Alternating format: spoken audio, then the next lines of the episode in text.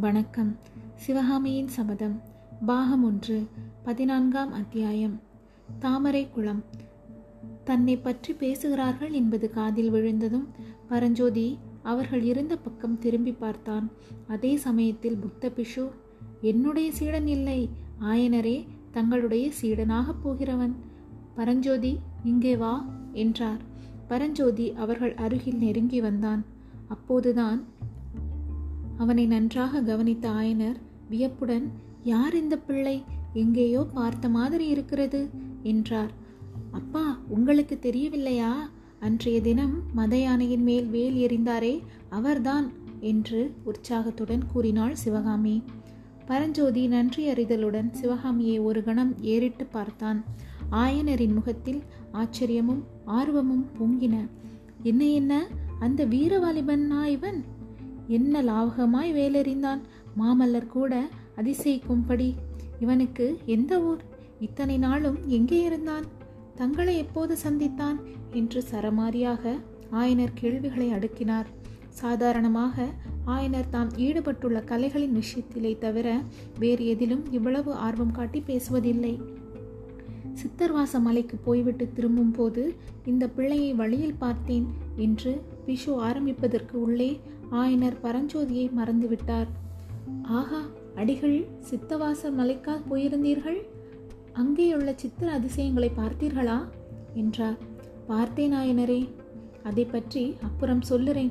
நான் வரும் வழியில் சாலை ஓரத்தில் இந்த பிள்ளை படுத்து தூங்கிக் கொண்டிருந்தான். இவனை ஒரு பெரிய நாகசர்ப்பம் கடிக்கியிருந்தது. என்னுடைய கொல்லா விரதத்தை கூட கைவிட்டு அந்த நாகத்தை கொன்று இவனை காப்பாற்றினேன். இது நல்ல வேடிக்கை.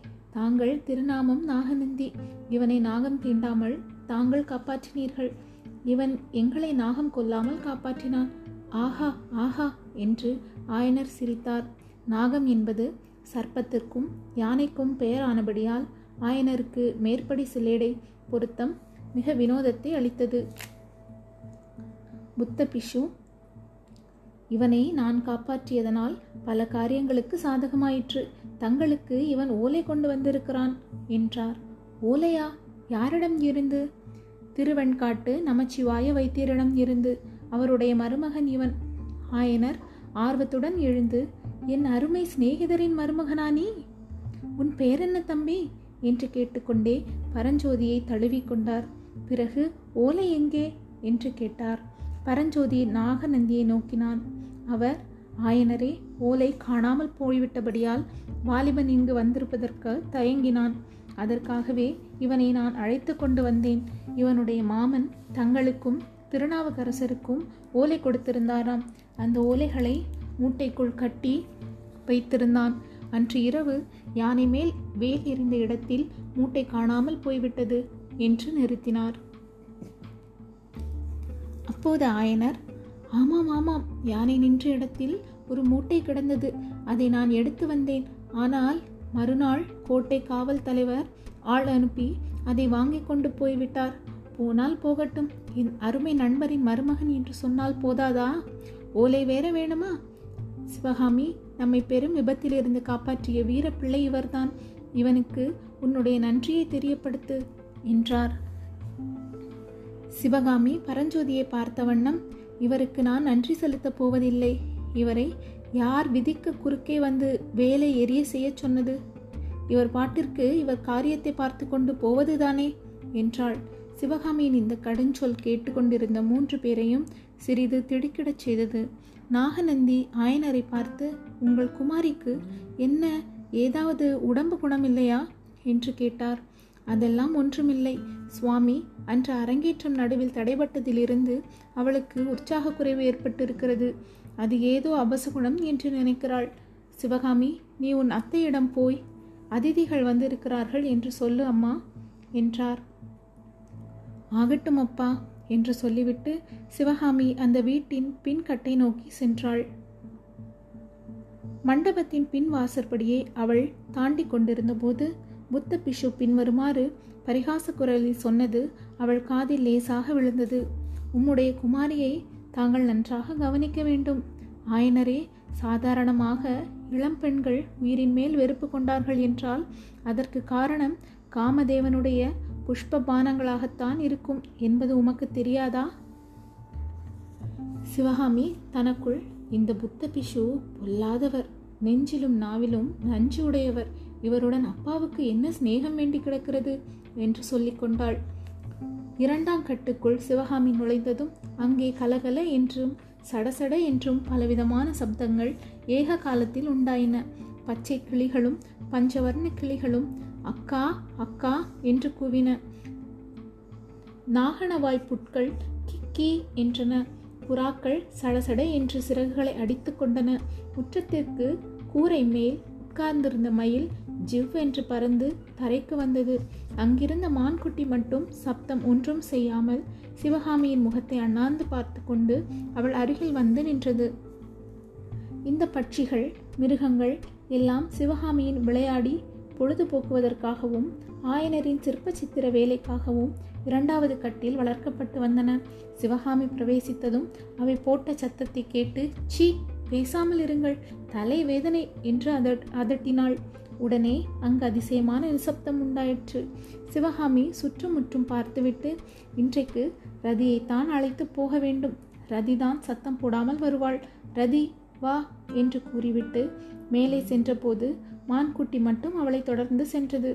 பட்சிகள் மௌனமாய் இருந்த போதிலும் தலையை சாய்த்து கொண்டும் மற்றும் பலவித கோணங்கள் செய்து கொண்டும் ரதியை பொறாமை ததும்பிய கண்களால் நோக்கின. இரண்டாவது கட்டை தாண்டியதும் மூன்றாவது கட்டு ஒன்று இருந்தது. அது சமையல் கட்டு என்பது. அங்கு வந்த புகையினாலும் அடுப்பில் இருந்து வந்த பல வகை உணவு பதார்த்தங்களின் நறுமணங்களினாலும் தெரிய வந்தது. தாழ்வாரத்தில் நின்றபடி அத்தை என்று கூப்பிட்டாள் சிவகாமி. ஏன் குழந்தாய்? என்று கேட்டுக்கொண்டு ஒரு மூதாட்டி சமையலறை வாசலில் தோன்றினாள்.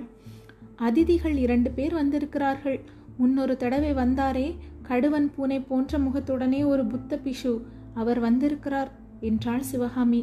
பெரியவர்களை இப்படியெல்லாம் சொல்லாதே கண்ணே நீ எங்கே கிளம்புகிறாய்? ரதியையும் அழைத்து கொண்டு என்று மூதாட்டி கேட்டாள். அப்பாவும் அந்த புத்த பிஷுவும் ஏதோ தர்க்கம் செய்து கொண்டிருக்கிறார்கள். அது முடிகிற வரையில் நான் தாமரை குளத்துக்கு போய் வருகிறேன் என்று சொல்லிவிட்டு சிவகாமி சமையற்கட்டை தாண்டி சென்று வீட்டின் கொல்லைப்புறத்தை அடைந்தாள். கொல்லைப்புறத்தில் வீட்டைச் சேர்ந்தாற்போல் மல்லிகை முல்லை அலரி பாரிஜாதம் சம்பங்கி முதலிய பூச்செடிகளும் கொடிகளும் காணப்பட்டன. அவற்றை எல்லாம் தாண்டி மரங்கள் அடர்ந்து வனப்பிரதேசத்துக்குள்ளே சிவகாமி பிரவேசித்தாள். அந்த காட்டில் நடக்கும்போது அவள் ரதியிடம் பின்வருமாறு சொல்லி கொண்டு போனாள். என்ன ரதி அப்பாவுக்கு என் அரங்கேற்றத்தின் போது இரண்டே இரண்டு பேர் வரவில்லை என்றுதான் வருத்தமாம். இந்த புத்த பிஷு வந்து என் அரங்கேற்றத்தை பார்க்கவில்லை என்று வருத்தம் என்ன வந்தது? யாருடைய பாராட்டுதலை பெறுவதற்காக நான் இரவு பகலாய் படாத பாடுபட்டு இந்த நிறுத்திய கலையை பயின்றேனோ அவர் அன்றைக்கு வரவில்லை. இந்த பெரிய பல்லவ ராஜ்யத்துக்குள்ளே யார் மகா ரசிகரோ அப்பேற்பட்டவர் வரவில்லை. ஏழு வருடங்களுக்கு முந்தி நான் உன்னை போல் சிறு குழந்தையாய் இருந்த காலத்தில் எவர் என்னுடன் கைகோர்த்து நின்று தாமும் நடனமாடுவேன் என்று பிடிவாதம் பிடித்தாரோ தமக்கு நடனக்கலை கற்று சொல்லித்தரும்படி எவர் என் மேவாய் கட்டையை பிடித்து கொண்டு கெஞ்சினாரோ அவர் வரவில்லை. ரதி நீயே சொல்லு ஆண் பிள்ளைகளைப் போல் பொல்லாதவர்கள் இந்த உலகத்தில் உண்டோ? ரதி பாவம். சிவகாமி தன்னிடம் சொல்லிக்கொண்டு வந்த விஷயங்களின் முக்கியத்துவத்தை கொஞ்சமும் அறிந்து கொள்ளாமல் ஆங்காங்கு தரையில் காணப்பட்ட அருகம்புல்லின் நுனியை கடித்து மென்று வந்தது. அரை நாளிகை நேரம் அவர்கள் காட்டுக்குள் நடந்து வந்த பிறகு கொஞ்சம் இடைவெளி காணப்பட்டது. அந்த இடைவெளியில் ஒரு அழகிய தடாகம் இருந்தது. அதில் தாமரை செங்கழுகு நீர் நீலோத்தப்பழம் முதலிய மலர்கள் செழித்து வளர்ந்தன. சிவகாமி அந்த குளத்தில் இறங்கி நீர்க்கரையோரமாய் நின்று தண்ணீரில் தன்னுடைய நிழலை பார்த்த வண்ணம் பேசினாள். ரதி இதை பார் அவர் மட்டும் இனிமேல் எப்போதாவது வரட்டும். நான் முகம் கொடுத்து கூட பேசப்போவதே இல்லை. போதும் உம்முடைய சிநேகிதம் போய்விட்டு வாரும் என்று கண்டிப்பாக சொல்லுகிறேனோ இல்லையா? பார் என்று சொல்லிய வண்ணம் அதற்கேற்ப அபிநயம் பிடித்தாள். சிவகாமி குளக்கரையில் வந்து நின்ற சிறிது நேரத்திற்கெல்லாம் காட்டில் சற்று தூரத்தில் ஒரு உயர்ந்த ஜாதி குதிரை வந்து நின்றது. அதன் மேல் இருந்து வீரன் சத்தம் செய்யாமல் இறங்கி தடாகத்தை நோக்கி வந்தான். இத்துடன் பதினான்காம் அத்தியாயம் நிறைவடைந்தது.